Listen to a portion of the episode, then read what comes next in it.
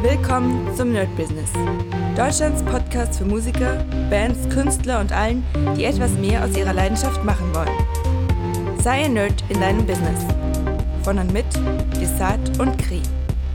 Hi Leute und herzlich willkommen zu einer neuen Folge Daily Nerd Business mit mir Desart und heute werden wir uns nochmal über die KI unterhalten oder besser gesagt über Chat GPD, GGB?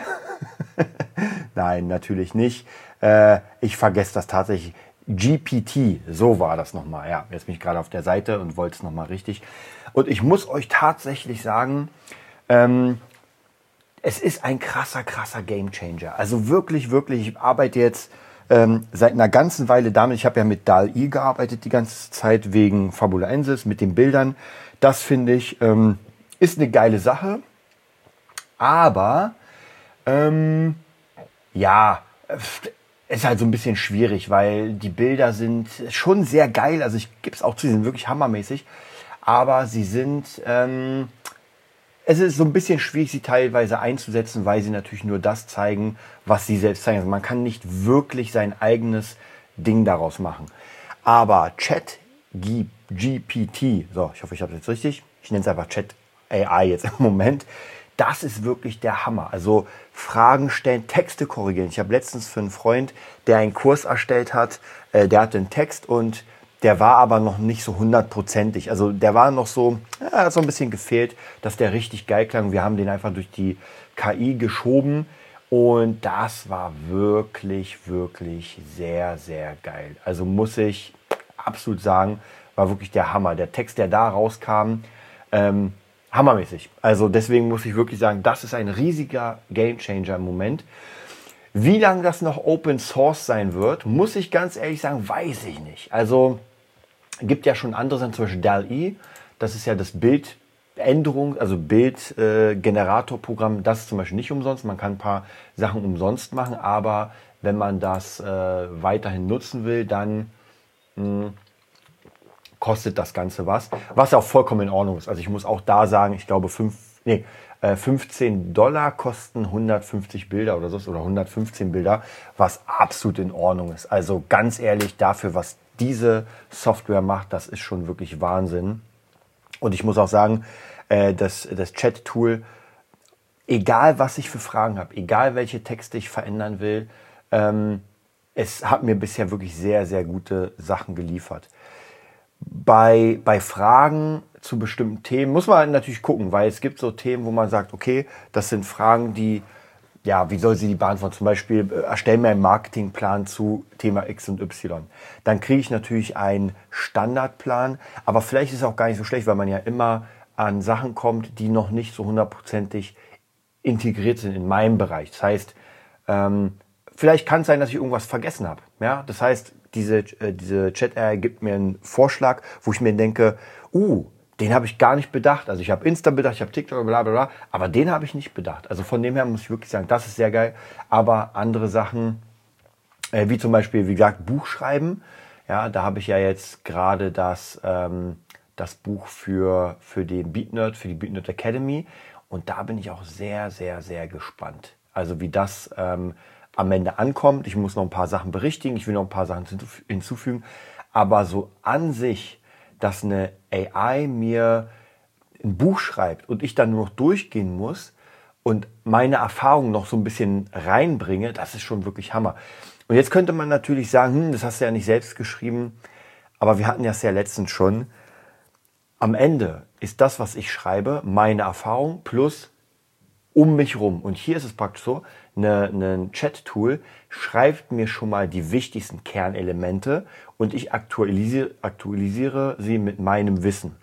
Und zu 90 Prozent ist das, was die Chat-AI schreibt, das, was ich auch aussagen würde, nur sie schreibt halt geiler und sie nimmt noch ein paar Punkte, die ich vielleicht vergessen habe. Ja, also von dem her muss man da auch wirklich natürlich gucken, äh, dass man nicht der AI irgendwas gibt, man etwas rausbekommt voller Fehler. Ja, deswegen, das ist auch nochmal ganz wichtig. Ich finde, wenn man in seinem Bereich Ahnung hat, dann kann man das sehr, sehr geil benutzen. Wenn man in seinem äh, Bereich keine Ahnung hat, na, ich weiß nicht, ob das dann klappt. Also muss ich ganz ehrlich sagen, ich bin mir nicht sicher, ob man dann mit der AI so viel machen kann, ja. Und am Ende muss man auch natürlich gucken, es ist wie immer, es ist ein Business und viele gucken jetzt gerade, wie kann ich dieses Business für mich, ähm, für mich ausnutzen. Ja. Ob das jetzt ewig weitergehen wird. Ja, irgendwann haben auch schon genug Leute irgendwie ihr Fachbuch schreiben lassen durch die AI und dann wird es wieder andere Möglichkeiten geben. Aber zumindest ist das jetzt im Moment einmal ein Businessmodell, was man machen kann. Und das andere ist, es ist halt eine sehr geile Idee. Und ich habe ja schon mal gesagt, ich hätte es nicht gemacht, wenn es nicht, wenn nicht die AI da wäre. Mm. Und deswegen muss ich sagen, das ist schon sehr, sehr cool. Also ich freue mich auf jeden Fall über diese, ähm, diese Funktion des heutigen Internets. Kommen wir dazu nochmal, ob das jetzt Jobs, äh, naja, vernichten wird oder, oder nicht. Das ist immer so eine ganz, ganz schwierige Frage. Denn jetzt mal ganz ehrlich, es sind schon so viele Jobs äh, weggefallen durch, dadurch, dass sich die Technik verändert hat. Aber dadurch sind auch unendlich viele neue Jobs entstanden. Und die Menschheit ist immer so, wenn irgendetwas leichter wird, dann ist doch vollkommen klar, dass ich das nutze. Und sonst hätten wir ja noch immer eine Eisenbahn, die mit äh, Kohle fährt. Sonst hätten wir noch immer irgendwie Pferde. Vielleicht hätten wir nicht mal Autos, vielleicht hätten wir nicht mal Kutschen, weil Leute sagen, nee, das ist nicht so geil. Also von dem her, man sollte die Technik nutzen, aber die Leute, die im Business sind, und da muss ich sagen, das kreide ich vielen Leuten an. Ähm, sie, also viele wollen sich einfach nicht weiterentwickeln. Und das ist, finde ich, viel schlimmer als diese Sache, dass diese, diese äh, Technologien jetzt kommen. Und nehmen wir mal an, es würde jetzt irgendwie eine Technologie kommen, die, ähm, keine Ahnung, die, die irgendwie mein Gitarrenspielen ersetzt. Und das gibt es ja schon. Also ich muss euch auch ganz ehrlich sagen, die benutze ich ja selbst. Also ich habe heute gerade, äh, haben wir wieder viel an, an neuen Sachen gesessen, um unsere, unsere ähm, Hörbuchsachen zu machen. Und bevor ich etwas einspiele, brauche ich gar nicht. Ja, brauche ich gar nicht. Denn was mache ich? Ich mache das einfach über, eine, über ein Sample-Pack oder ich mache das über ein Plugin. Das heißt praktisch, ich spiele Noten ein oder ich programmiere sie ein. Äh, ich kriege einen Gitarrensound, klingt absolut hammermäßig. Und warum sollte ich mir noch die Mühe machen, die Gitarre zu nehmen und das zu spielen? Mache ich nicht. Außer ich brauche es. Es gibt so ein paar Sachen, wir haben heute besprochen, so zum Beispiel Slides mit einem Bottleneck, irgendwelche bestimmten Vibro-Sachen. Also es gibt Sachen, die die künstliche Intelligenz oder das Plugin nicht kann. So, dann packe ich meine Gitarre aus und mache das. Aber für alles andere, wo es nicht nötig ist, wo ich es machen müsste, aber dadurch, dass ich das Plugin habe, nicht machen muss, ja, mache ich das natürlich nicht. Also von dem her, das finde ich ist eine ganz wichtige Sache, dass man diese Sachen auch in seinem Beruf sich weiterentwickelt und nutzt und jeder sagt, und ich weiß noch genau vor, das ist glaube ich vier, fünf Jahre her, da bin ich am Laden äh, angekommen in Wannsee äh, mit Kri noch.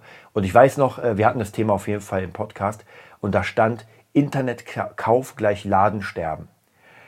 Und das hat uns so amüsiert, weil, naja, wenn der Laden es nicht schafft, dass er interessant genug ist, dass ich rein. Und der sah wirklich ranzig aus. Also es war, glaube ich, irgendwie eine Sporthandlung und die sah wirklich, wirklich nicht gut aus. Also da kann man noch nicht mal sagen, dass irgendwie, oh, ein cooler Laden. Und ich kenne, ich muss euch sagen, ich kenne genug Leute, gerade so Brettspielläden, muss man sagen, da gehen noch immer Leute hin und bilden eine Community.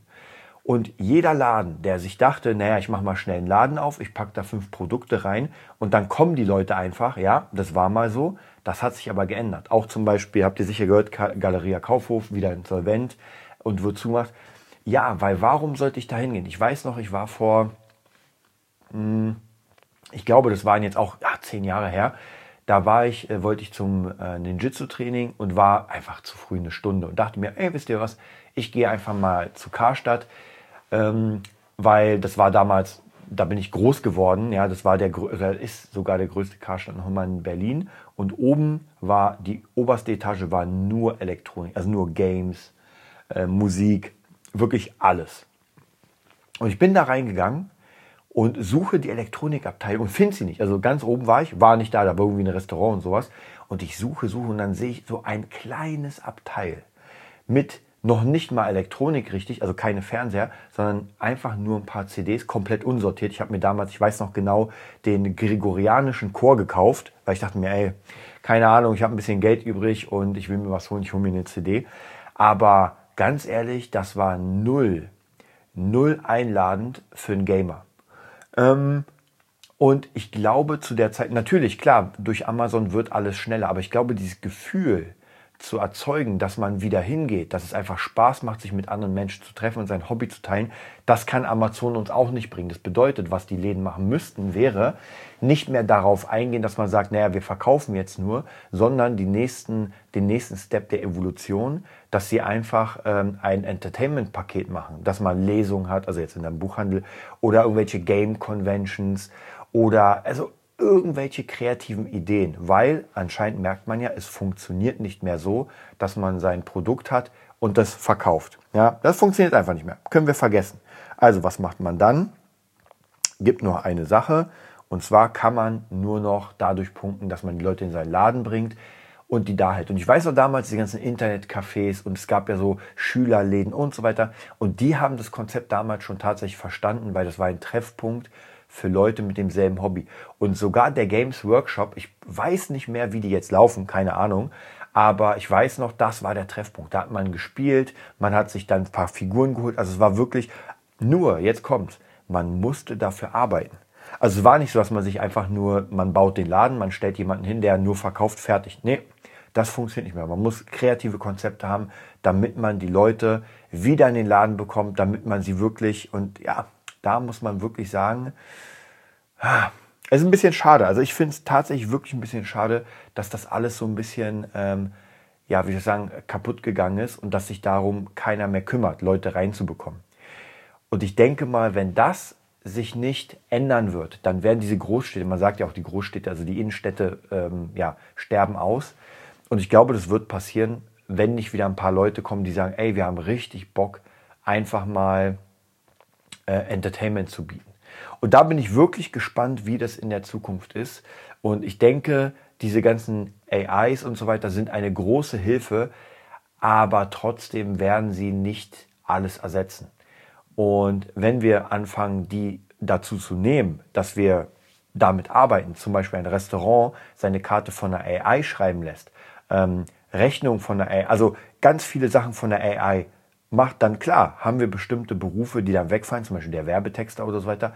Aber warum nicht mit der AI zusammen Werbetexten, weil nicht jeder kann damit umgehen und dann kann man viel mehr Aufträge auf einmal bearbeiten als nur ein, weil man die AI hat. Also, man muss ein bisschen kreativ da denken, bisschen umdenken, aber wie gesagt, diese, dieses Face-to-Face, -face, wie ich zum Beispiel bei mir mit meinen Schülern habe, wenn die hier sind, wenn ich ihnen äh, Kaffee mache, das wird auf gar keinen Fall wegfallen. Bis bald. Das war die neueste Folge vom Nerd Business Podcast. Wir hoffen, es hat dir gefallen und bitten dich darum, uns eine 5-Sterne-Bewertung bei iTunes zu geben. Vier Sterne werden bei iTunes schon abgestraft. Also gib dem Podcast bitte die 5-Sterne-Bewertung und teile uns auf Facebook, Instagram und schicke ihn an deine Freunde. Wir leben davon, dass du uns hilfst, unsere Message zu verbreiten. Wir danken dir vom ganzen Herzen dafür. Abonnier den Podcast, teile ihn mit deinen Freunden und wir hören uns in der nächsten Folge, wenn es wieder heißt, bist du ein Nerd in deinem Business? Nerd Business.